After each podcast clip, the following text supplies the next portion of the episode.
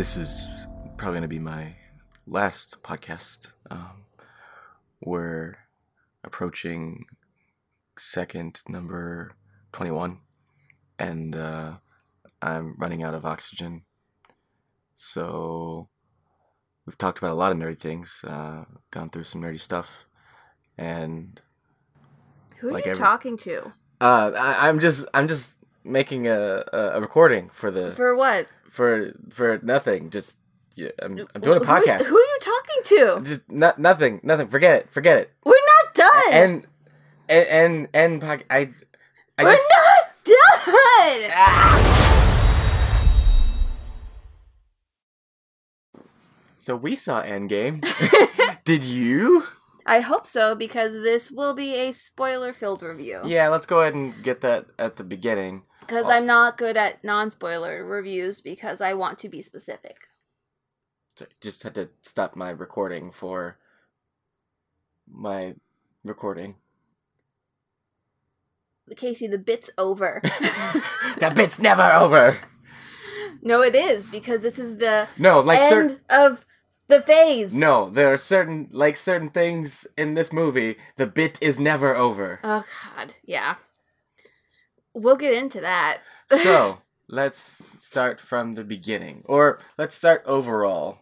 Did you like the movie? I very much did, and now that I've had time to process, to take in, to absorb, to poop a few times, I love this movie, but I don't. I don't know about the rewatchability of it. One, that's really TMI for your feelings. Everybody poops. There's a book. There is indeed. There's also a book called Go to Sleep. Yeah. All good choices to read to your children. Um. Anyway, I did like the movie, but I agree. I don't know if I will ever watch it again. That's fair. It hurts. It hurts a lot. You can watch the middle again. Yeah, but then I know what happens. Do you you know what happens before you watch it again. Yeah, so it kind of the rewatching, I know what it's all leading to. And so I don't know how much I can enjoy the lead up to it. But what about the other movies that are all leading into this? They're separate, But equal. but they're not the same movie. I like the wibbly wobbly timey wimey stuff. I no, I fully enjoyed like the experience. And like the middle section is as I keep saying, 100% fan service and I'm pretty sure I've read a fan fiction about that somewhere. But it, it, it hurts knowing what it leads to. So, if you didn't gather from all that, uh, the movie is very. That has a very clear line between acts. Yes, it is a three act movie with very specific separations. Yes, they're like this movie is three hours because it is three one hour episodes. Yep pretty much. It's three either TV episodes or three short movies. Yep. All into one package. Pretty much. And it really, like, we were in the theater. I'm just like, Act two, Yes. Act three. Yep, they are not so subtle about the act breaks. No, it's pretty. I don't think I've ever seen a movie where the act breaks are so clear. And so, like, I don't know if that's, like, in a general sense, writing wise, I don't know if that's a good thing, but it worked for this movie. yeah, I mean, well, I I was saying before, I think it does work because other movies feel like a bunch of movies rolled into one, and this was multiple movies rolled into one, but they were served separately, Separately. at different times. Uh, And I think that works because of the type of movie it was, because it was a big come together movie. Right. This is all six issues of a six issue miniseries. Each Like- each section getting two issues. Yes. The the it's it's like the annual event, the annual crossover event. Uh which it technically is. Yes, it is. it definitely is. But this was like the one where this is the comic book miniseries that the company pushed, like the big one, you know. Yeah. So it very much it felt more like a comic book than probably any other oh, movie. Oh yeah, no, this was one hundred percent a comic book movie. Like they have never leaned more in to being a comic book franchise. Which is interesting considering that all of the other for the most part, all of the other Russo stuff, even Infinity War, was very grounded. Yep. This was the one that w- flew off of the ground. But I think it was also the one most safe to do that. Yeah. So like people were going to go see this movie. This movie was going to be a success.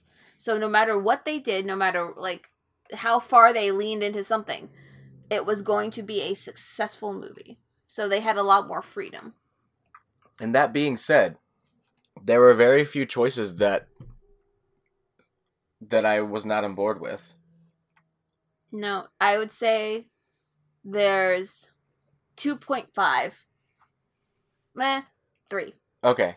I know the two very clearly. So let's let's go ahead and get those out of the way cuz I like to talk about positive things, but there are a couple of glaring things that we need to address and then we can get to the silliness. Uh it worked for one scene, but Oh, oh Thor. and his mighty Lebowski glory. Yeah. It it was a choice. Big Lebowski, sorry. It was a choice. It was a choice. And like I get that Chris Hemsworth feels stagnant in Thor.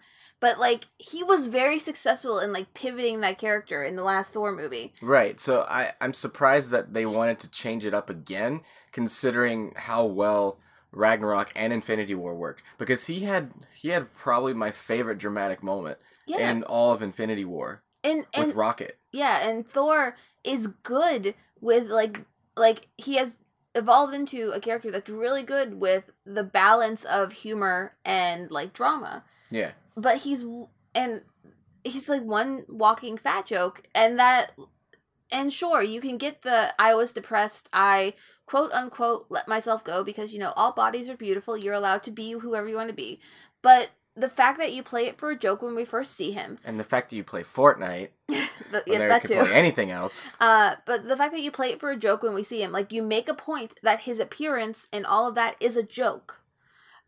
Then you keep him that way for the rest of the movie means that every time you see him, that and like you keep playing it for a joke. Like his appearance has become a joke for the whole movie, which means that anytime he's trying to have like a good scene, like scenes with his mother or scenes like even the scene like when they go fight Thanos for the first time, it means that it's all undercut by the fact that you're a walking visual joke. And it's not that like here's the thing. If if they wanted to make Thor, you know, out of shape, overweight, whatever, fine. The fact that you make it a joke, like the fact that that's like your big punchline when we first see Thor, and that you carry it through and you keep re bringing it up as a punchline, means that I can't take any of his scenes seriously, and so any of the emotional depth from his scenes are lost. If and I realize this, like thinking more about it, if you hadn't played it as that, if you had played it more towards his depression, Yeah. I probably would have taken it more seriously. Yeah, just like after that initial scene and the shock of it being like, yeah, he's it's gonna take him some time to Yeah. recover. Yeah, Uh, like, and I get Tony Stark's joke calling him like the Big Lebowski because it makes sense. It it's a harkening back to the first, you know, Avengers where he calls him Point Break. yeah, So like, and that's fine. Like if you had like and that's just a throwaway thing. It's not like a constant. no, thing. but they constantly keep bringing it up. Like it's it's in almost all of his scenes, or at least all of his major solo scenes. and it also, I mean, because he's beaten down and and weakened emotionally and everything, it makes me wonder if he's truly air quote worthy Yeah. of the power of Thor. Mhm. Like. There's a visual representation that makes me question if he's strong enough to hold two weapons. Yep. And I mean, they make a point of saying he's still worthy. It, but it doesn't feel connected. Yeah, I was just I was just hoping that maybe there was a point where he He would lightning off everything. maybe, but if if not that, at least have the moment of like, all right, I can do this, Mhm. and and you know, Yeah. But be it, worthy again because he didn't seem like it, and then he could just have this moment of like maybe with his mother being like, yes, Well, I mean, here like- I go, and now I can feel I mean, that's I can I, handle two weapons. I think that's what they were trying to do with the scene with his mom, and then when he calls the hammer and like he's like, "I'm still worthy," because that's like one of his lines. Like I get that, and but but he ended up just stealing from himself. he is, he ends up stealing from himself, and like the timey wiminess of this movie is you, you can't think too hard about it. And they try to explain it away with like science, but really don't think too hard about it. Um, but it's just like they I I get I think what they were trying to do maybe it but their execution of it just didn't work. And so all of his like big moments you're just like are you still doing this? Yeah, and I didn't want to feel that way about Thor Yeah, because I 'cause like Thor. he has become one of my favorite, uh, one of my favorite characters in the MCU. hmm And with other people leaving the the Avengers or like leaving the MCU, I was like, I need someone to to hold on to. I need someone to to I don't know, cling to sounds bad, but like I I need that character that I can uh, invest in. And so because of Thor Ragnarok and Infinity War, that was Thor for me. And now Mhm. I'm just like, I don't know. I don't know anymore. it, it makes me worry that like the really good Thor we got was a fluke I mean, I well, I just think they've turned him into like the comic version of Volstagg, which is a different, you Mhm. know. I'm like, well, we already had him, and we killed him off. So, to me, it seemed like a step backwards because they're making him a different character. well they're making him a parody yeah, Like they're making they're making Thor a joke. Whereas before they didn't know what to do with him. Then they were like, "Oh, here," and people really like that. He's funny, so let's like do that. yeah. And then you just do it so much that now the character, like, you're undercutting I think- everything else. I think Thor Ragnarok made him address that he is funny, and this one made him a joke, and those are two different things. yes, one hundred percent. Yeah. Yeah. So let's jump over to another person who's had some interesting changes in this movie. Bruce Banner. Bruce Banner. Uh, we get reintroduced. Oh, that sounds so weird in my head. I had an echo in my head.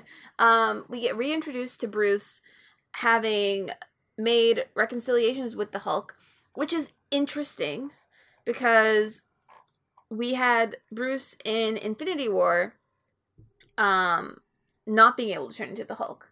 So we get to miss any we miss all of his development, Yeah. which is also not my favorite thing. The fact that like the whole setup you had of him in Ragnarok and Infinity War, we skip. We skip everything and go to Bruce already like hipster Hulk. And he's, you know, in the Hulk body, but he's the Bruce Banner mind. And he's just kind of like chilling and taking selfies with kids. yeah, they didn't really explain it very much. No, he's just like, I found my balance, which is great. I really wish we could have seen some of that development. And so we actually don't see Mark Ruffalo at all, except for the very, uh, the one scene with um, the Sorcerer Supreme Tilda Swinton. Yeah. Otherwise, it's it's all and for the most, it didn't bother me as much. Well, that's part of what made it feel most like a comic book movie. yeah, Is like, oh no, we're taking this seriously. Okay, like this, like it's not the the visual thing of him turning in and out of the Hulk. yeah. I just and I was waiting. I thought they would address it in Infinity War, and they didn't really do it, and they didn't really address it in this movie either. But I was wondering if they were even gonna like touch on the the romance between him and Natasha that they built up in old Age of Ultron. I think they touched on that. There was like a there was like a look and a glance in this one, and there was a was a- moment in Infinity War, but it's just like, okay, I think that all the bad stuff going on, you have there's two different ways romantic storylines can go. Generally, people lean into tragedy brings you together, and on this one, I think tragedy destroyed what they could have had. yeah, Not that I think that their romantic relationship was overly developed, but they did lean like they they backed away from it and settled into whatever they needed to do as singular characters versus becoming a relationship. yeah. I was just, I was like, I wish there's a little bit. I mean, the most acknowledgement we got of it was actually Thor Ragnarok with With the the sun's getting real low.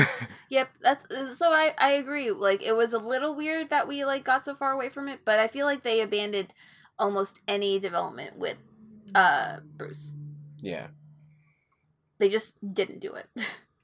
or they skipped it. Yeah. So we in that 5 years in which he found himself, apparently he and Natasha just like went their separate ways, but we don't get to know any of that story. Yeah.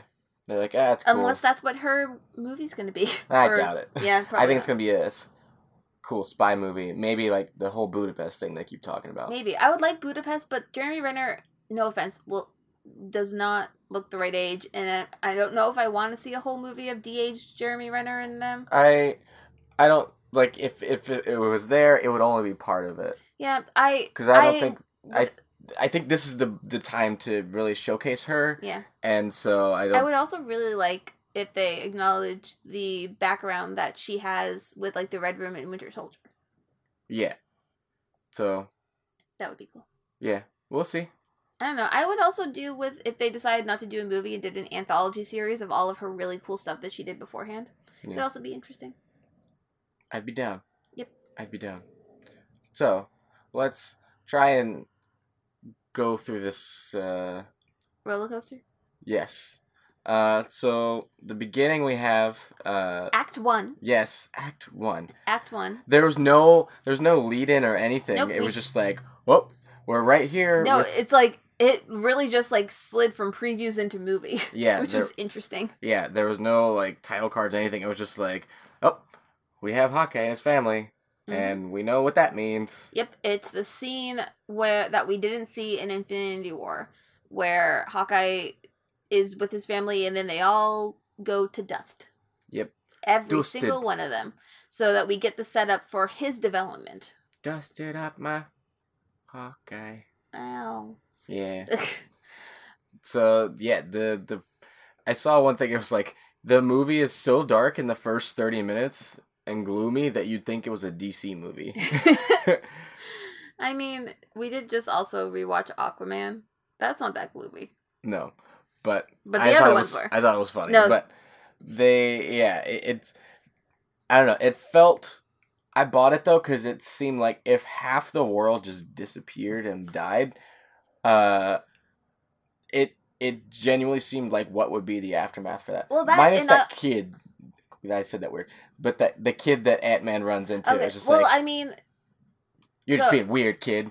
I well, I also think he's just like, what are you talking about? Now I'm sad again because I'm thinking of all the people that I lost. Because he looked like he was wiping like wiping away like a tear as he went away. But what I what I did enjoy about Hawkeye's scene with his family is that we get to see what happened to everyone else who wasn't aware of the Thanos thing. Yeah, Like everyone that we saw at the end of Infinity War saw the snap and they knew why. Do you know what I mean? I felt like they somewhat did that with like the Nick Fury and Maria scene for the Maybe, people around both, them, but... but they both disappear. But this is like you get to see the reaction of someone who wasn't involved in the thing, and your everyone disappeared. And so I thought that was a cool way to showcase that. Yeah. And then also be like, this is why he wasn't in the movie. Yeah. Because house arrest for both of them. Yep. So we learned that Ant Man didn't care. Yeah. Uh, Hawkeye actually followed the rules.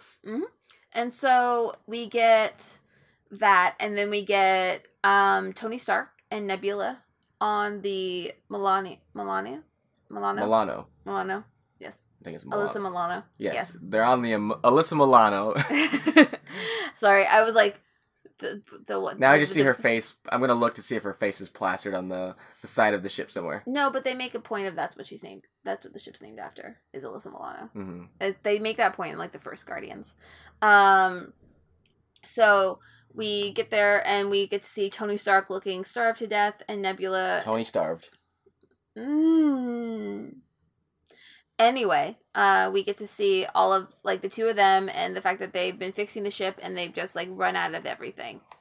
And so we see Tony Stark, um, recording his like messages to Pepper on the Iron Man helmet in hopes that maybe sometime it would make its way back to her if she wasn't got, like dusted. And we get him lying down, pretty much thinking that he's gonna die because they only have a little while left before they are completely out of all of their resources. I do have to say, you did bring up a good point. He does assume, or just hope, he doesn't know if she Nope. made it or not. Nope.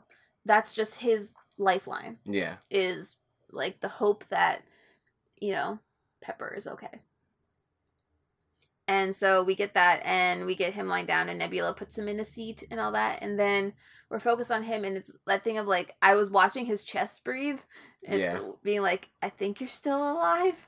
And then we get Captain Marvel Yep. to the rescue. Yep. And she flies the ship back to Earth. Yep. Anything else to say? Nope. Sure. Um, and then we get a scene that I was really appreciative of, which is, you know, they take him off the ship, he reunites with Pepper and all of them, and then we get him in the wheelchair because he's like, you know, starved to death, almost dead, and he just yells at Steve. Like, I fully appreciate that they did not skip that. That he was Yeah. angry at Steve because of Civil War and all that, and it's like, you ran away you said we were a team and all that and then you weren't there and we maybe if we all had been a team we could have been fine but you were all playing you know rogue rogue avengers in wakanda and did not care and called him a liar sorry i have civil war feelings but they at least addressed that, as they should, since it was their own movie. Yep. Meaning the Russos. Mm-hmm. They're like, we have to address this because this is part of our own continuity, much less the rest of the MCU. i mean they could have easily skipped over it They could have, but I I think this movie they wanted to give give him give uh I would say Robert and Chris and Natasha too. Uh wanted to give them a lot of meaty stuff to deal with. yeah So, so we also get to s- yeah go ahead it was just good scene. it was a good scene Was a good scene. Was a good scene. Um, and then we they. I'm trying to think. So then they is that when they fast forward? No. Then they they find Thanos. Yeah. Because they all regroup and then they're like, what do we do? Well, we don't know where to start. He could be anywhere. He has all the power of the world. Oh, nope, we got a beacon. No, the beacon's it, lit. no, Nebula knew. But then they got the thing and they were like, oh, he used it two days ago. Yep. And they're like, he's right? Yeah. And so they find him. Um, and he's all alone and he's like half destroyed, as apparently is what happens when you snap your fingers in the Infinity Gauntlet. You char up your arm and half your face. yep. And he he had to use it twice for that to happen. Yep, and he disappeared the Infinity Stones. And it's Steve, Natasha, Thor, Captain Marvel, and Rocket And Nebula came too. and Nebula. And they're all there to kill And him. Cap. I said Cap. Oh. I said Steve. Oh. Steve Cap. Yes. Continue. And Thor. I said Thor. How do I just miss all this list? you just weren't paying attention. Ugh. But at least you did during the movie. I did. But we get them and then they kill Thanos. Thor kills Thanos. He went for the head. He went for the head. It doesn't help his depression or his weight issues. See? Revenge isn't always the answer. Yeah. Well, no, he's fine then. He's still fit Thor. Yes, but That it didn't help him. No, it's it's what caused him to go downhill into a Fortnite player. Um, The And- lowest of the low. so I don't want this episode to just be us retelling the entire movie. Yeah, no. I would like uh, I just want to. I just wanted us to get to what I keep. I keep trying to find a better line in the movie, but I think one of my favorite lines, if not my favorite, is uh, "I get emails from a raccoon." okay, so Natasha's now like in charge of Earth defense, and she, you know, they're talking about how ridiculous everything is, and they get that. I that's just one of my favorite lines, and that one stuck with me. I get emails from a raccoon. But that's pretty much Act One, yeah, and I I enjoyed that movie. That part was probably the slowest part. well, yeah, because I mean, it had to, it had to build, but it was it was all of the character stuff, Yeah. which I I'm always.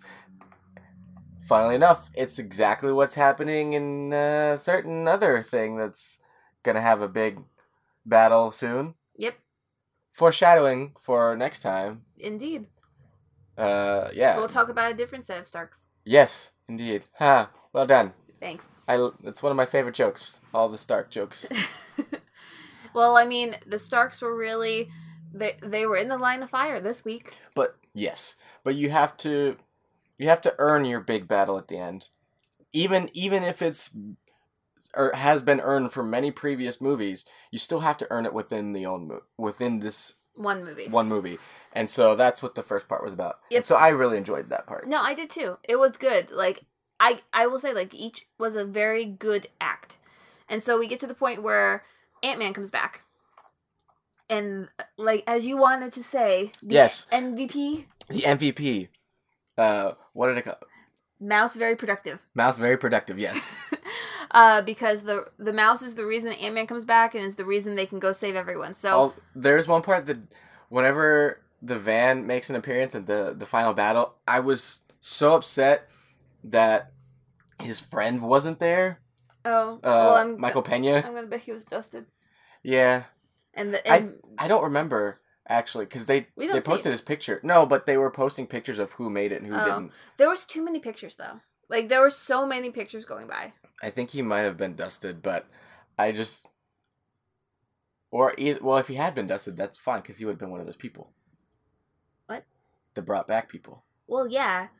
Like, I'm sure he's alive now, but uh, he wasn't someone Doctor Strange was going to recruit for a battle. He should have. I know a lot of people were like, "Give me, give me Michael Pena recapping the entire ten years of the MCU." so, this is what happened. Um, but we get that, and so how did you like the fact that, uh, I think the only person who had found peace in the apocalyptic future was Tony Stark.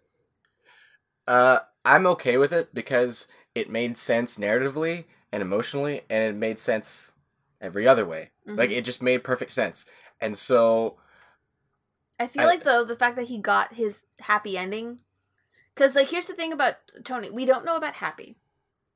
Like I don't know if Happy was dusted. We really never find that out. oh, because he was there in the after part. Yeah, I he guess- wasn't really in there any other time, but they never really made a point that I noticed Mhm. during our first watch. But uh when it comes to Tony, he had Pepper, he had Rhodey. Like he had the only person I like I can't think of his happy. He had his main crew. I feel like like there's no I don't know if there was a confirmation about Happy or not, but I feel like he was. I feel like he was okay. Maybe, but it didn't seem like he had Yeah. missed out on anything. But yeah. um because like he interacted with the kid pretty Yeah. well and so like tony like found himself and found you know him and pepper had a child and was happy and uh, it it hurts almost more seeing that after seeing the whole movie because like he had his happy ending he had what he wanted and and it's sad I'll take it from here. Yeah. So yeah, that's why I think it it worked because it made all that made sense. And the the linchpin to doing this plan, the person who could figure out time travel and find a way to to make everything work, uh, is the one person who doesn't. And so that's why I totally bought it. But of course, like every other time that Tony Stark has done anything, he can't allow himself to not do that. yep He can't allow himself to not it's engineer and to Well, not, not progress and to not help. Help. like here's the thing like when it comes to the entire MCU he's had the most character progression of anyone. Like I know we talk about Thor being like Thor before then this Thor and now this Thor. But like as an actual character arc of going from who he was in the first Iron Man movie to who he is in this movie like he goes from being someone who's like just written off the world and selfish to being the person who just like his biggest care is making sure people are okay. And one of those is Peter because like he failed that kid. And so I think his goal in this whole movie cuz like he he says it to Steve when they rescue him like I I lost him. I lost the kid. And I don't even think Captain America knows who that is. Like I don't think I don't know if he knows how close that they were. But he never met But- Spider Man. Yeah, he did. Oh yeah, he did during that. Because the like, but- where are you from, kid? yeah, so I don't know if they actually like he realized what it was. But he also he definitely didn't realize the significance of it because he just kind of like push goes past it. Yeah, he's like, oh, the kid died, but he doesn't know. He definitely doesn't know how important he Mhm. is. And so the whole motivation I think with Tony Stark was like, yeah, it's saving the lives of everybody, but it's making sure that the people he, he cares about the most are okay. And like, you know, that's obviously that's like Pepper and Rhodey and Happy, but it's also like his daughter. He doesn't want her to get erased by resetting the timeline, Right. and he doesn't want Peter to stay dead. And so like his biggest concern I think really are the two kids. Yeah, he's. It's very and it's they do a good job of making that absolutely crystal clear. Yep. Because that's that's what he cares about. He cares about his his daughter, and he wants to bring Peter back. And so he's like, "How can I have my cake and eat it too?" Well, like they make a point also in Civil War um that one of the big like Tony is thinking of like the innocent people because the thing that really pushes him to like deal with the accords and try to make that the the best chance they have is that that kid died and is brought up to him and Yeah, like that whole- that becomes the face that he sees. the whole thing of Age of Ultron was him failing Mhm. and trying, but failing because of trying, and so that's another reason why he's hesitant. He's like, I tried to fix things before, and I made a sky, I made a sky city. I mean, he because of his him trying to do better, Ultron came to be.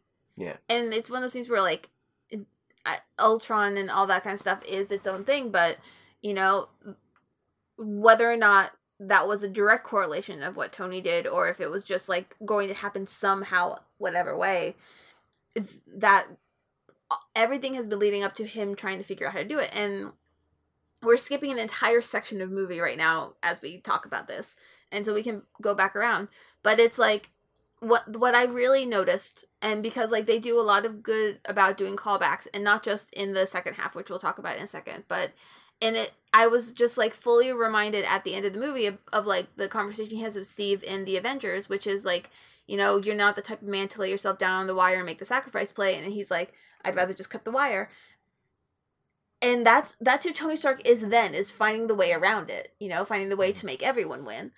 And he comes to the point of realizing that like, you know, the way for everyone to win is sometimes to make the sacrifice play.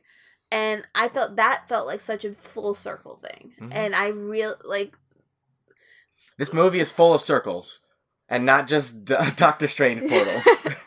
um and yeah, so I'll get to my feelings on the ending when we get towards the ending. yeah. But I mean, I don't think there there's really not a lot to discuss about the the middle part, except that it was just fun and it was callbacky it was and it was everything you see people saying they wanted because it's all the in between moments we don't get to see and it's everyone getting to have their fun frolic and getting to have the comedy moments and it enclosure with their dead parents.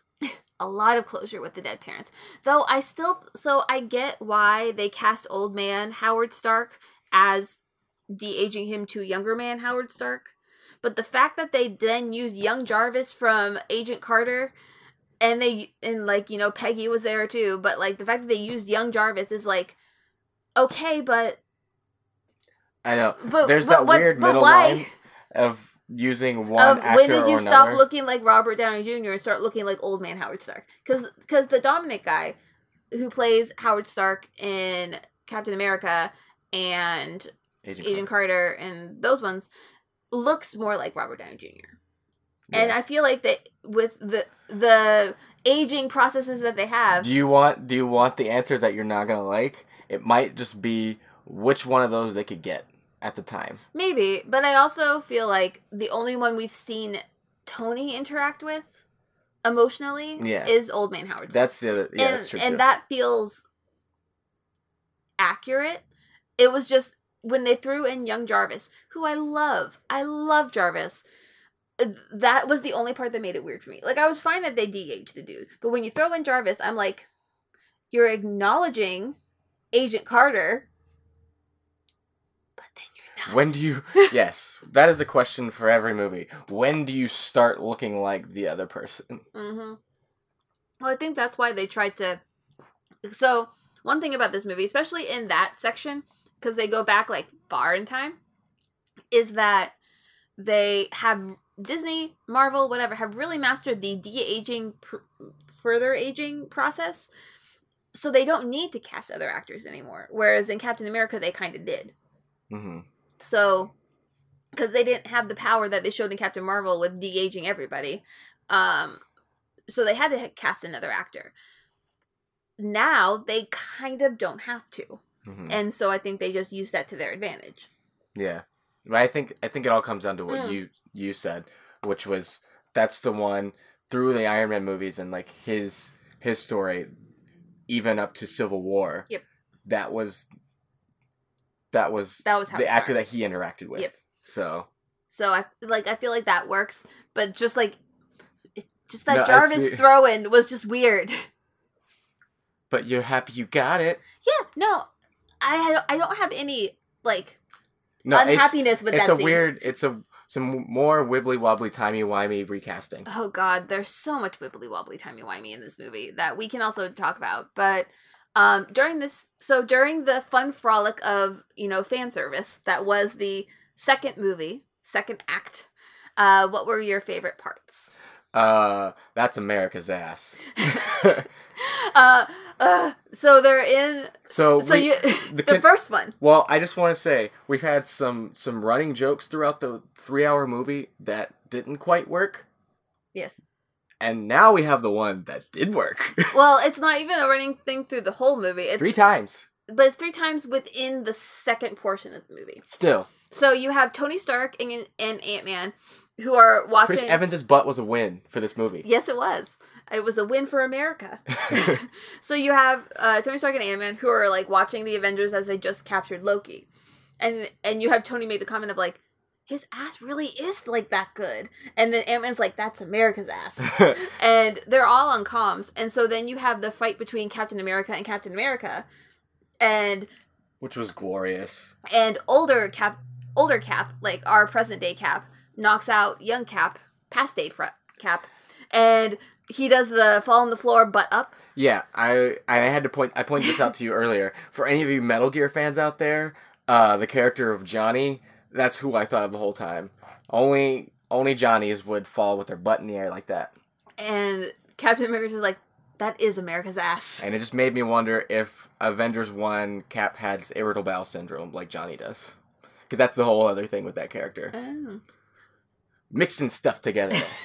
uh, No, but we do get like Cap swearing and stuff like that.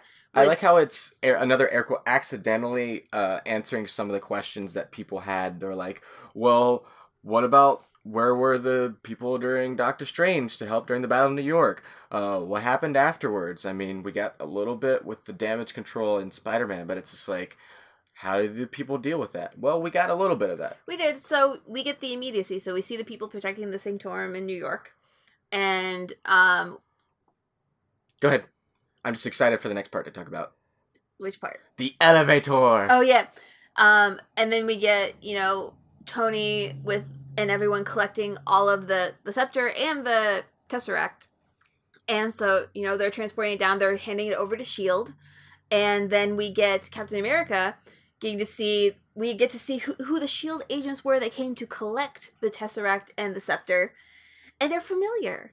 They're um some familiar people from a Winter Soldier. Another Russo movie. Some very uh Hydra people. Hydratic people. yeah uh, Some very hydrated people. But I love the fact that he was able to diffuse all of that and not repeat that elevator scene by saying "Hail Hydra." That was genius And it and was a a, full circle moment. But yes, go ahead. Oh, it's a call out moment to the comics where people were pissed. Yes, and there were so many nods to other comics. Some of them very recent that I was just like, "Well done, well done," because Rhodey mentions. Like maybe we should go back in time and strangle Thanos in his crib, Yep. and that is an extremely recent comic, Mhm. and it's amazing. It's Cosmic Ghost Rider. It's awesome. Go read it. But I was like, oh, they're making nods to things that, Everything. that will never happen in in the MCU. But I was like, that was like, almost South Park level reset that they were ma- managed to do, and I saw it. Well done. uh, and then Thor's calling himself the Asgardians of the Galaxy. yep. That was also recent. I'm like, I see you. Not a lot of people. It was like w- several little lines and references that only a small handful of people are gonna get, but the Mhm. people, including myself, that do get that are very appreciative of. And so, my question that I uh, I got left with is: we see Loki pick up the Tesseract and spear it away, and then we go later in the timeline to Thor during Thor: The Dark World, where he has like a scene with his mother. But we've kind of talked about that. She's awesome, but um also we got to see Rocket run on four legs, which was interesting. Uh but we see Loki in there, like in prison, sort of, or like where he is pretty much in Thor: The Dark World.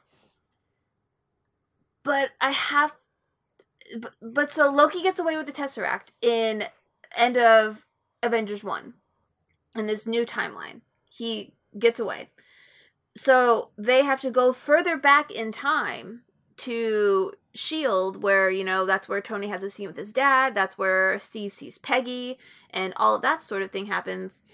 And they find the Tesseract there, but they've made a point of saying in the beginning where or during this second act where, you know, Bruce talks to the Sorcerer Supreme Tilda Swinton to get the time stone, um, and have their whole conversation, which we can talk about. Um they make a point of saying that like you know taking the stones will make a divergent timeline except if they return the stones then it doesn't so and then there's like the argument of like because the past is the pre now your future and your future was now your past and all that that like you can't rewrite timelines and make time paradoxes if that if if they're going with the idea that they're still keeping one steady timeline which seems to be the thing that they were pushing is that they're not doing the multiple universes thing like some of the other uh, comic book franchises out there. That Loki got away with the Tesseract in the future dis- anyway, despite the fact that technically they took the Tesseract later in time. So, did Loki get away and can technically be alive? I mean, well, like in the Thor: of The Dark World part, he's still in prison, so it's like I he's know, but somehow is that still is that technically the same timeline? I know it's very it's very loose, and as I tried to think about it more, I was just like, well, that doesn't work because if they were going back to the past to But then rewrite the Yeah, but then so you have later on. This is a very hard because of time travel. This is a very hard movie to talk about in order. So you have past Thanos, like event uh, Guardians of the Galaxy One Thanos, coming back in time with Guardians of the Galaxy One Nebula and Gamora, like pre everything happening, like beginning of Guardians One. That group of people with him and all of his people, they take their ship back in time. So they kill Guardians 1 Nebula. But Nebula, our Nebula, present day Nebula, doesn't die.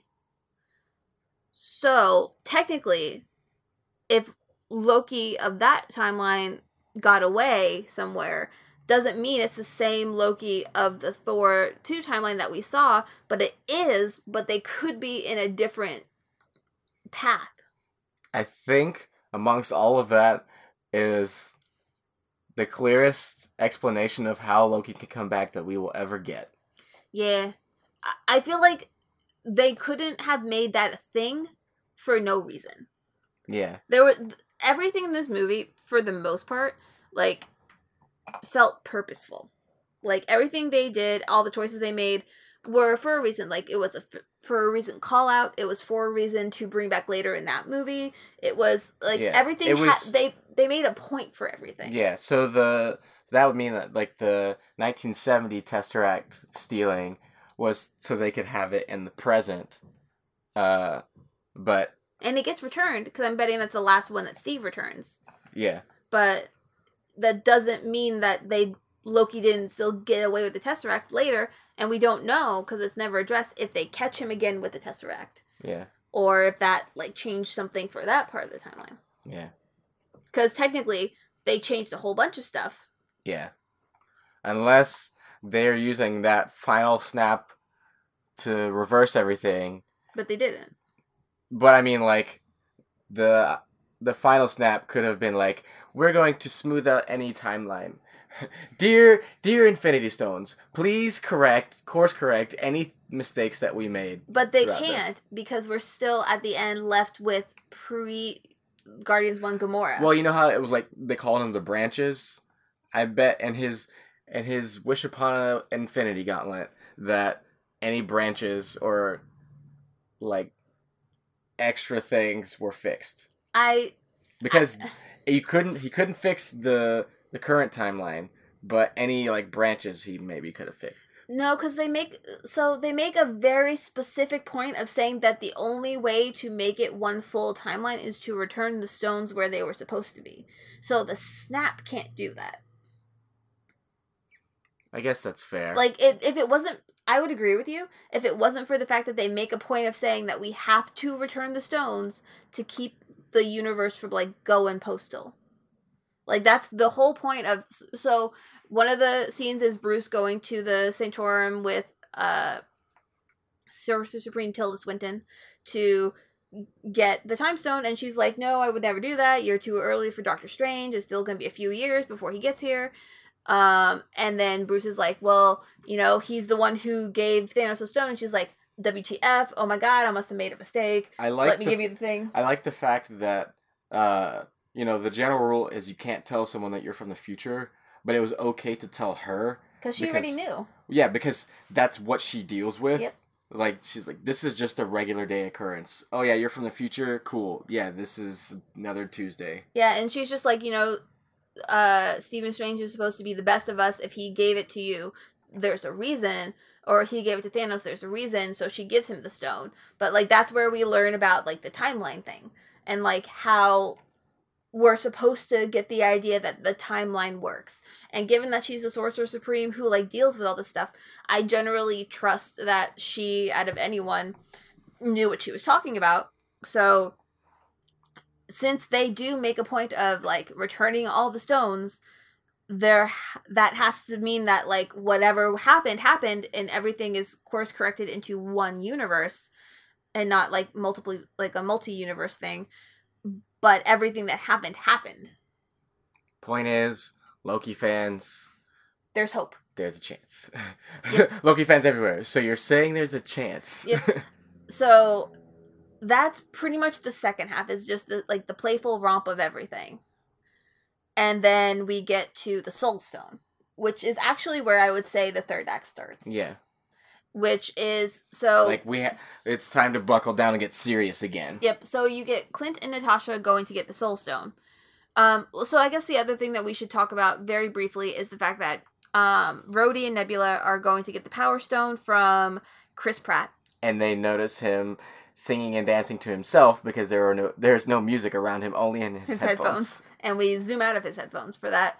Um, so we get that, and we learn that Nebula and current our current timeline Nebula and pre timeline Nebula are on the same like brain Wi-Fi, and so Thanos of pre Guardians One learns about all the stuff that happened post Guardians One via the Nebula network, and um, decides to take like kidnap Nebula and you know nebula plays on gamora's the fact that sh you know she keeps working her because she knows that gamora doesn't like thanos and all of that. And so nebula so pre-guardians nebula takes uh present day nebula's like little headpiece thing to pretend to be her and go back with the rest of the avengers who are time traveling it's important to note that because it makes the rest of it make sense.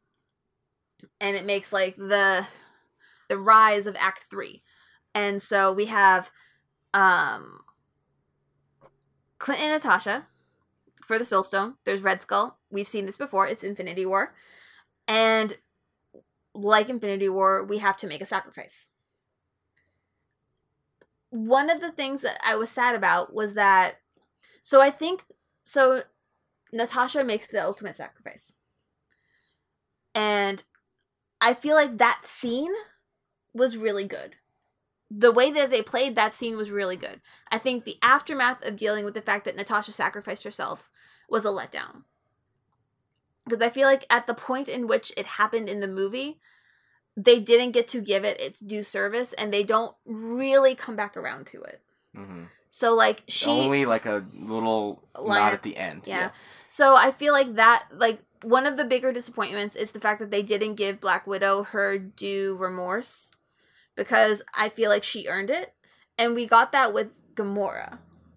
Like Mhm. it was a big stickler point of the rest of that movie is the fact that Gamora died on that for that same reason. But we also learned that apparently if you die for the soul stone, you don't get to come back.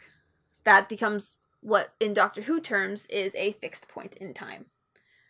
Um so we know that Natasha is gone for good and like Scarlett Johansson did a really good job with that. Like she I I liked that because I really they did a really good job of making it where like I don't know of who was gonna. I mean, I have my suspicions, but they do a good job of like no, both of these characters would want to make the sacrifice, and both are willing, and it's just a matter of who can top the other one and actually make the sacrifice. And I think it comes from the fact that like Natasha is sacrificing for her family, which is the only family she had, whereas Clint will get his family. Yeah. And I think that's her big thing. Um, is that she's doing it for her family, and to do it for her family, Clint needs to live. And she's doing it for his family too, Yep. because she is Well, that's Aunt his Natasha. family. Yeah, so his family is also her family. yeah. So she wants to make sure they're okay, and to do that, she wants she needs Clint to be alive, and so we get that moment, and I just I wish that the aftermath of that was better. Yeah. Like that. That's No, I agree. That was so. Wh- how I went from two point five to three includes two things. One point five was the thing with Natasha. Uh, I would actually probably give that a one. I would give Banner a point five hmm because I really like Natasha was like the aftermath of her death was a letdown. Um but that is what I would consider the beginning of act 3 cuz we come back and we have uh pre-Guardians Nebula pretending to be post-Guardians Nebula, present day Nebula, and then we get the Bruce trying to Should have just put some nail polish on her or something so you could tell the two apart. No, that's what the head thing's for. I know. I'm just. I know. Um, so we get they've got all the stones, and Bruce does a snap, and does, and Bruce is actually the one to bring everyone back. We had so how did you like that moment that that was what was going on? yeah. Well, I mean, it just as crazy and as over the top and ridiculous as this movie is, they did so many things that were logical. Mhm. We have the we have the stones. Okay, we know how powerful it is, and not like one entity is meant to hold this. Who is our strong? Who can we entrust to it? The act. The obvious answer is Hulk. So that was that. Because they make the a point that like the stuff coming off of the stones is like gamma radiation or something. Yeah, that, I mean, they didn't need to do that though. No, but like it, it gives a a physical reason rather than just being the big green. Because the thing is, like, if it's about power, him or Thor or Captain Marvel should be powerful enough to do it. Though Captain Marvel, I think, is pieced out by then. Yeah, she's not there. No, the, the there is an issue of them not knowing what to do with Captain Marvel, but I do think some of it is because like she's a tank and they didn't want to tank out pre final battle. Yeah, And you, also- you'd, ha- you'd have to. It would mess up their tank versus DPS versus healer uh, stratagem. That's there we go. That's the solution. Yep. And, and also, I think this movie was made before Captain Marvel was released, and they weren't sure the how Captain Marvel would go over. So I think they didn't want to lean too heavily into Captain Marvel. Well, with uh, Hulk having gangly arm now, I think you can replace that tank in the party. Mm-hmm. Indeed. So like we get Hulk, he brings the back. It's like a really big moment, and you're like, oh my god, it worked. You know, people are happy. And then Thanos time travels and blows up the entire compound. That that moment was actually really well done. Like that sense was it really was like, oh my gosh, Yeah, it was was a lot. because he comes and just like pretty much nukes the place. Yeah. And so like you don't know if like is this the moment where everyone gonna die? Also, why is it every place that Tony Stark built just gets destroyed? because he invites all of his super friends to live there and you put all the super friends not DC uh At in- least he didn't give away his address this time. he didn't I mean but he did still put a giant A on the side of the building. Hey. It, which is like a target, but like you put all your most powerful people in one place. When the bad guy comes, he knows where to go and just like blow them up. But also, he's tracking Nebula. Yeah, but this is. Oh, Tony, don't don't. Tony just wanted to have a family. I know, but he should leave his architecture ideas to someone else. Well, to be fair, at, at that point, he'd kind of given up the compound. Like he he know, gave just- up the idea of the Avengers. no, mo- no more building, Tony. No more building. I mean, he's not gonna. Yeah. Hey, I didn't do it that time. You did that. No, you did because you're like, no more building, Tony. Well, I didn't do. I didn't go there. we're gonna get there. Right. So everyone's back. Thanos blows up the ship. It was a really cool moment. Like that. That feeling of like, what? this is all happening again. Because Thanos' whole thing when they find him in the beginning is like, I'm inevitable. He keeps repeating that. We hear it when he says it the first time. We hear him repeat it in Nebula's memories as uh, pre Guardians Thanos hears it, and pre Guardians Thanos gets to learn like I did it all, and now I can do it again and better. Because I, because for him, he's like I am the universal constant. You know, I'm. And I'm nine years younger, and I'm hot and fresh and ready to battle. I mean, some people was like, "Oh, Thanos, you big purple daddy." yeah. I don't get it. That's gross. Don't Moving da- on. don't date raisins. but then we get, um, I mean, the coolest, as we're talking cool parts, like the coolest parts of the movie with uh, Cap and Thor and Hulk going into battle and Uh, Iron Man. and Iron Man. But like, Well, for a lot of it, which was weird, which was interesting to me, they made a big trifecta of Captain America, Thor, and Iron Man. right, because of the Avengers. doth mother know Know you, you weareth her drapes. drapes. Full circle. Yes. Uh, but I mean, the battle's cool. Thor has two weapons now. And then, so we the thing everyone, that everyone wanted. well, so we get a lot of big one-on-one moments with Thanos, which I think is cool because Thanos, like, he's like, uh, "There's no way I'm losing." Like that. That's his thing. He's like, "I am the universal constant. I am the one who is going to, you know, no matter what happens, I am meant to do this." I am the one who beats you. I am the one who wins. Yes, that's right. Next normal reference that you did not expect in this podcast. which really you should, given our history. Get to the part with Cap. Okay, so Thor is fighting Thanos. Like he's the one who gets to have like the first like one-on-one battle with Thanos, from what I remember. It, it remember we've only seen this once. Um, and gets to have his thing and fight and you know because Thanos is actually like a really strong dude. You know, Thor's getting his face beat in, and he's dropped his weapons everywhere. And Thor and in in the mirroring of the fact that Thor uh buried his uh Stormbreaker in Thanos' chest the first time. Thanos is attempting to push Stormbreaker into Thor's chest. And I'm and I know it's a mirror for us of like that moment. I don't know if it's a mirror for pre-Guardians Thanos. Like I don't know if he saw that part cuz Nebula wasn't there. I I think that was more of a coincidence I think on that, his part. Yeah, I think it was a mirror for us, the audience. But so we're getting that moment, and then we debate about what we think happened. You said you see Thor calling for his hammer. I say Thor was trying to not be stabbed by a thing.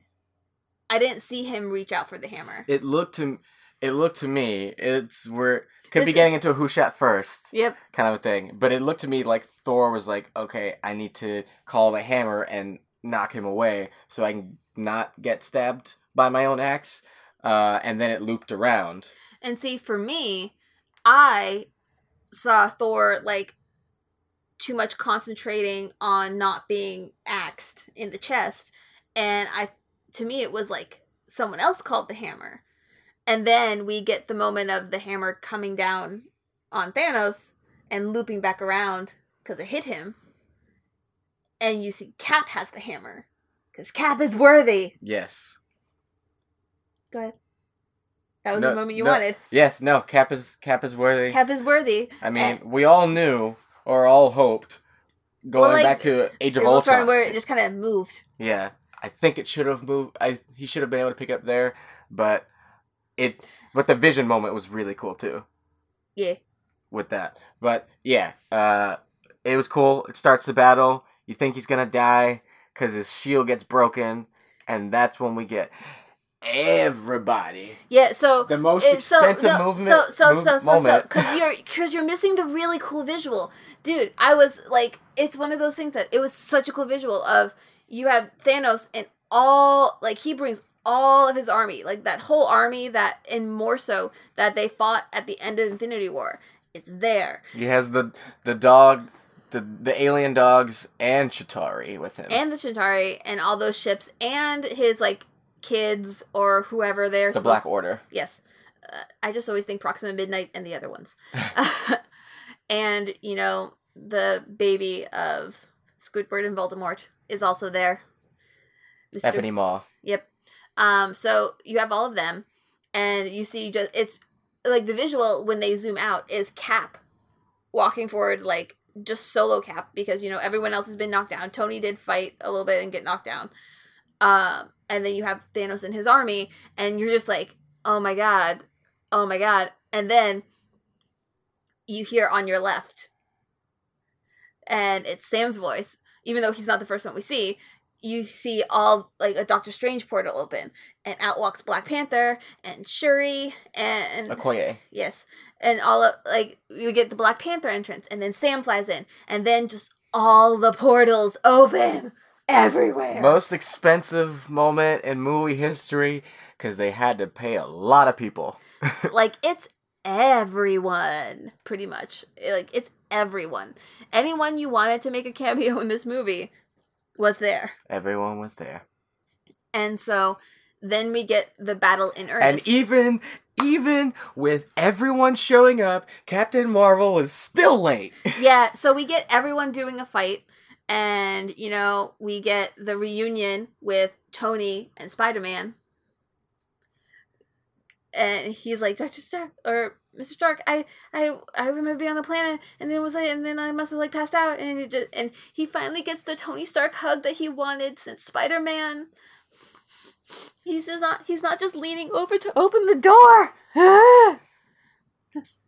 Yep. uh, and so we get all of that. And also, Wong. I know Wong was there. It, it was like every it was everybody, and it was so cool. I like you just have that moment of just like awe because like never in any kind of movie do you have that like just everyone that you could possibly care about walking out these doors. Pepper, in Yeah, the, like- in the rescue armor. like full blown rescue. Rescue to the rescue. I know it was so cool. that I was not. Ex- I knew like we would get everyone. We get this final battle, but I didn't think that she would be back in the the armor. No, and I did because she did a thing where she tweeted a selfie that showed this part, and people Ah. were like, "Is she gonna be?" And then she had to del- delete it, and that Oh. was that was a long time ago that she did that. I, I remember like some people were wondering, but I didn't realize that there was a tweet that yeah, the there was a pi- there was a picture a long time ago that she had to delete. Well, yes. So I mean, nerdgasms across the board, everywhere. Uh, Nerdgasms from every orifice for that Like- part. oh, that's so good. And then you have Captain Captain Marvel arrives and flies through a ship, and you're like, "Well, finally, someone get her a cell phone and not a pager." And apparently, her favorite thing to do is fly through ships. I mean, if, I'm you, if afraid- you have the choice, But as someone who was like uh, formerly a, a pilot, we need to remind her that sometimes you stay in the ship. You fly in the ship and not through the ship. Okay, but the shortest distance between one I place just- and another is a straight line. Just the the point. I just think I just have the funniest image of her being like, "Okay, we're gonna fly this," and she just like. She's like, oh, I flew through it. She's like, I can't not fly through ships anymore. It's my thing now. Yep, yep, yep, yep, yep. Um, and so we have that battle, and then we get which was a really cool moment, and I want that movie, was all of the ladies, minus Black Widow, doing a. So before that, we get like Parkour City, where uh it's like keep the th- keep the Infinity Gauntlet away from Thanos. And I mean, people harp on Hawkeye, but he had he held the Infinity Gauntlet longer than anyone else. At least like physically holding it, I not mean, wearing it. he did have to be rescued by uh from pre Guardians Nebula by current Nebula and pre Guardians Gamora. but Who so pre Guardians Gamora he and- had the ball and- for the he had the ball coverage for the longest amount of time. yes, but what He handled uh, balls for the longest. But I do want to like make a point of like Gamora is be- the pre Guardians Gamora is becoming the Gamora that we know, but she's still in that like I hate everyone. But at least she and Nebula seem to have like current Nebula seem to have like a connection. yeah, they got their their two movie plot condensed. Yes, but well, it's because the whole reason that they hadn't before is because Nebula took so long to get there, and now Nebula's there, and so I look forward to seeing in Guardians three, hopefully, The reverse. Yeah, the reverse. Because here's the thing. I mean, other than the fact that I'm a big fan of Karen Gillan, I really like Nebula because she's fun. I and I forget sometimes that she was so much like the Yeah. whole time, but I really enjoy her. Like, and so anyway, I just wanted to make that point that I enjoyed that moment. I enjoyed the fact that like I hope that they get more stuff to do in the next Guardians movie. Fast forwarding again, we get the whole like hot potato with the thing the, Hot the potato. hot potato with the Infinity Gauntlet, and you get like parkour with Black Panther. You get Swing City with uh Spider Man And his instant kill. And his instant kill armor, which was really funny. And I also enjoyed the fact that he got to ride on the Pegasus with Valkyrie, who was really underutilized in this entire movie. That's the thing. When they have powerful characters and they're not sure what to do with some of them. But it's always the powerful ladies that get written off. Rhodey got to be there the whole time. She got to ride off. Yeah, but so she, you know, she she was in the city with Thor and she's been like de facto leader because Thor's been whatever he was. Um, but she rides in on her horse or Pegasus, whatever. Amy Uh, talks with her hands. I was just following with my eyes. Meh. Oh, can I? What can I say? It's just what I do. Um, but we get her riding in on her horse, and she catches Peter at one point, and it was really funny because Peter's like, "What about?" Ah! and so we got the really nice Spider-Man moment, and Two characters you did not expect to interact among everything. Nope. And then, uh, is then Thanos gets the gauntlet. Pretty much. Pretty much. Uh, well, we have, and the Thanos gets the gauntlet, and when we have the Lady Avengers, uh, all the ladies of Marvel get together to go get the Lady Avengers, Le Avengers, Avengers. Yeah. And so, sh- uh, they're there to get the gauntlet away from Thanos. Um, I'm pretty sure I'm missing one catch-all in there. Um, but it was a really cool moment of like all the ladies being like about to beat up on Thanos. And they had a good they had a they had a balanced party. They had their tanks and they had their DPS and they had their healers and that was that was a match party, which means that they could do like the next Avengers movie could be all the ladies. yeah, I'd be down. I'd be very happy for that. And so we get that, and you get Captain Marvel's fighting Thanos.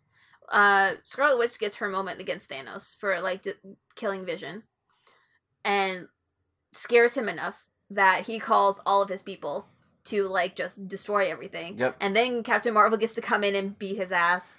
Thanos pooped his pants a little bit. Yep. He was scared. And we have that moment. But they can't get the gauntlet away from him. And so he's about to do it again when he stopped.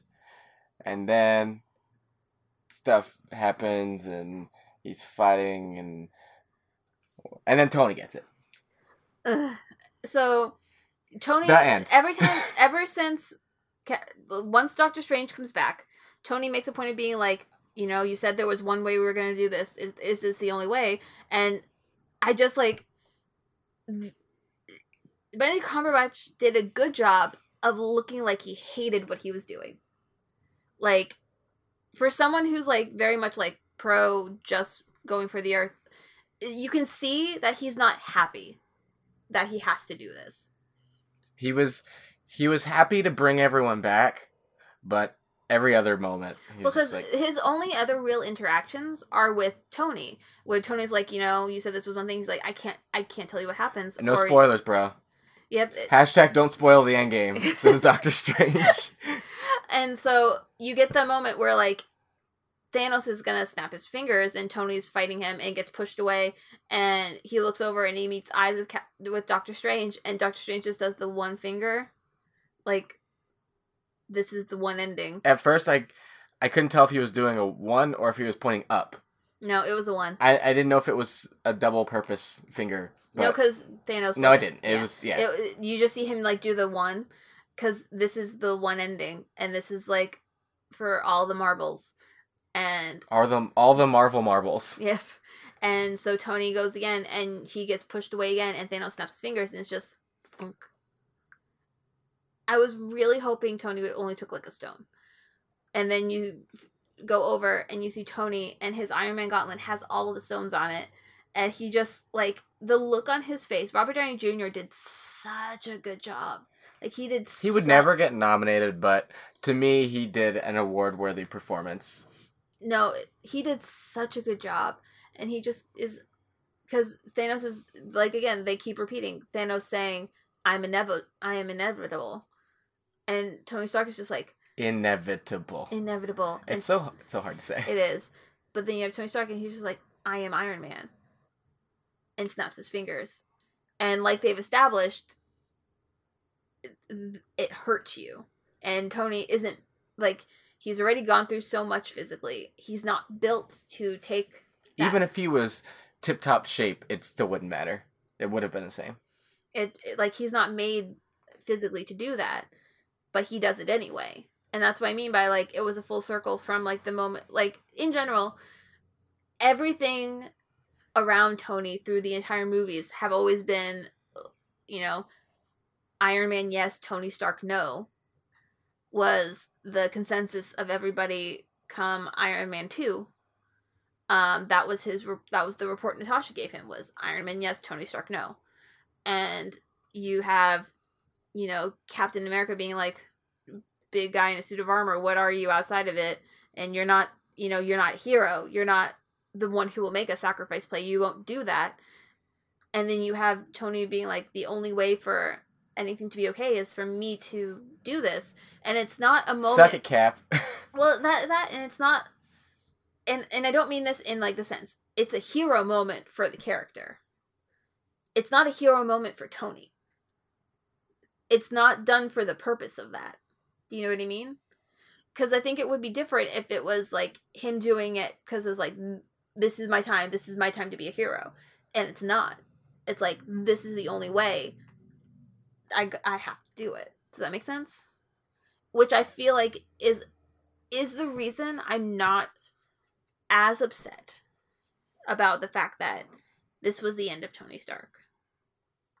I'm not okay with it, and I still don't want to talk about it. But when so when this whole thing was announced, my thought process behind like them potentially killing Tony Stark was like if it's earned, if it's the right thing, then I will accept it. Or like I will be okay with it as just like the canon for the universe. Self canon doesn't have to match canon for the universe, but that's a fandom thing and that's the culture I grew up in. But I I feel like as a character, he got the best exit and the best full arc I think you will see in like cinematic history for a long, long, long time. I don't think. I mean, people are already trying to replicate that, and I don't think that's gonna happen. No, because well, so here's like the thing, they earned it.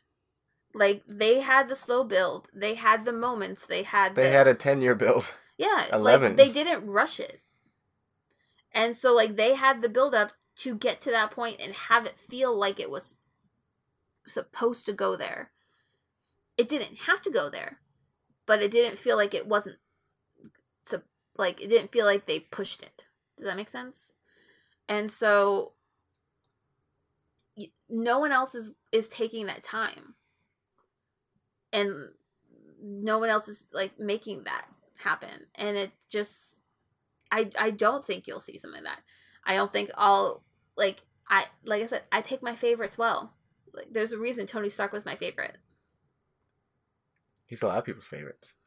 i know. He's mine too. it's just so it like it hurts and i don't want to think about it a lot. But if you were going to get a send off i don't think you're going to get a better one than robert downey jr And then nothing else sad happens at the end. uh so to wrap up on the ending Yeah, we What get the think? closure for Cap, uh, which was really nice. I, I, you remember on this podcast, I was like, I want him to like somehow travel back and get to be with Peggy. Yep. And that's what happened. Yep, he gets we get the happily ever after with Peggy. He's like, Tony made this life sound really good, so I'm gonna try it. And he did. And the question that everyone's been asking, like, well, who's going to be Captain America now? And so it looks like it's going to be Sam. Falcon, which I think is a good choice because out of him and Bucky in the movies, he's got the best development. Yeah, and it so just, I will take female Avengers and Falcon. Yeah, that's cool. Yeah, I'm happy with that. And it, it's a moment for him.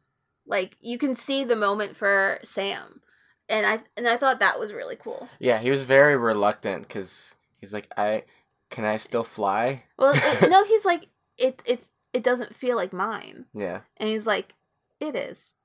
Steve, old man Steve, that now came back from. So Steve goes to return the Infinity Stones, and you know he's not coming back. Like you know he's not coming back. Bucky knows he's not coming back, but everyone else thinks he's coming back. And so when they do like the five second thing, and then they're going to bring it back, nothing happens, and then you see old man Steve sitting on a bench. Also, sneak stealth Sneeve. Sneeve. Stealth Steve. Like old man like sneaking through a funeral to sit on a bench and no one saw him. right um and you, it's just like it's a it's a really good scene Although that further proves the theory that that Steve is Solid Snake. Because it's very there are a lot of similar things. But anyway, second Metal Gear reference. i also really enjoy the fact that he's like are you gonna tell me about her? Like the lady that you married or whatever? And he's like no, no, i don't think i will. I thought that was really cute. Um i i still think so d- hopping to a slightly other thing we get the progression of all the people there to like say goodbye to tony. I still think that's harley from iron man 3 yeah, I just remember being There's like, Rando "Who's- angsty teen. Who is this kid? I don't know who he is, but yeah, I think you're right. Once you put it out, it's the kid from Iron Man Three. Because the thing about Tony is he's like collecting kids, not in a creepy way, but in like a mentory father figure way, and he's been doing that since Iron Man three. And so I think that's what I think it is, and I have no confirmation or whatever. I'm sure there's a million things out there now that I haven't looked at, but that that was that, and I thought that was a really nice thing to include. Maybe like a Young Avengers kind of a thing. Maybe because he would be a good Iron Lad Mm-hmm. if we don't have that from Morgan. Morgan, who I hope gets to do stuff like the character, Yeah. if not the little girl. Um, because we here's the thing when it comes to like the Young Avengers, if if he's Iron Lad, which technically like would change up the Young Avengers because Iron Lad is Kang the Conqueror gone back in time. In the Young Avengers, um, Cassie Lang is a Young Avenger. She's I forget what they call her, but she does the same thing Ant Man does. And you could have uh, Hawkeye's daughter as well. If she if she becomes Hawkeye, Yeah. if she is the Kate Bishop that we've heard about. He does call her Hawkeye in the movie. I know. That's why I wonder if they're gonna kind of rewrite Kate Bishop. But yeah, so So that I don't know. So wrapping up all the things, Thor ends up with the Guardians, which you said you thought was gonna happen. yeah, I it just seemed a natural fit to be Guardians 3 with Thor. Yeah, I just don't want him to be Big Lebowski Thor. No. Please, just stop. Um, I'm I'm betting that uh, Guardians Three is Guardians Three: The Search for Gamora.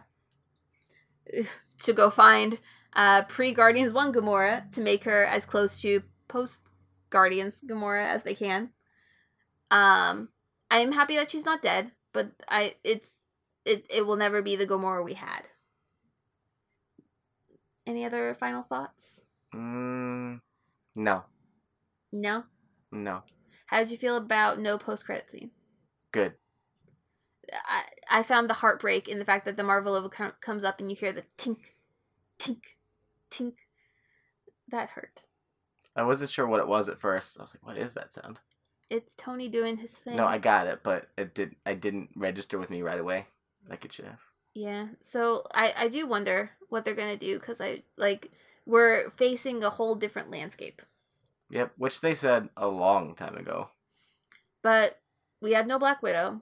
Hawkeye's pretty much gonna be retired. Tony is gone. In body, not in rest of it.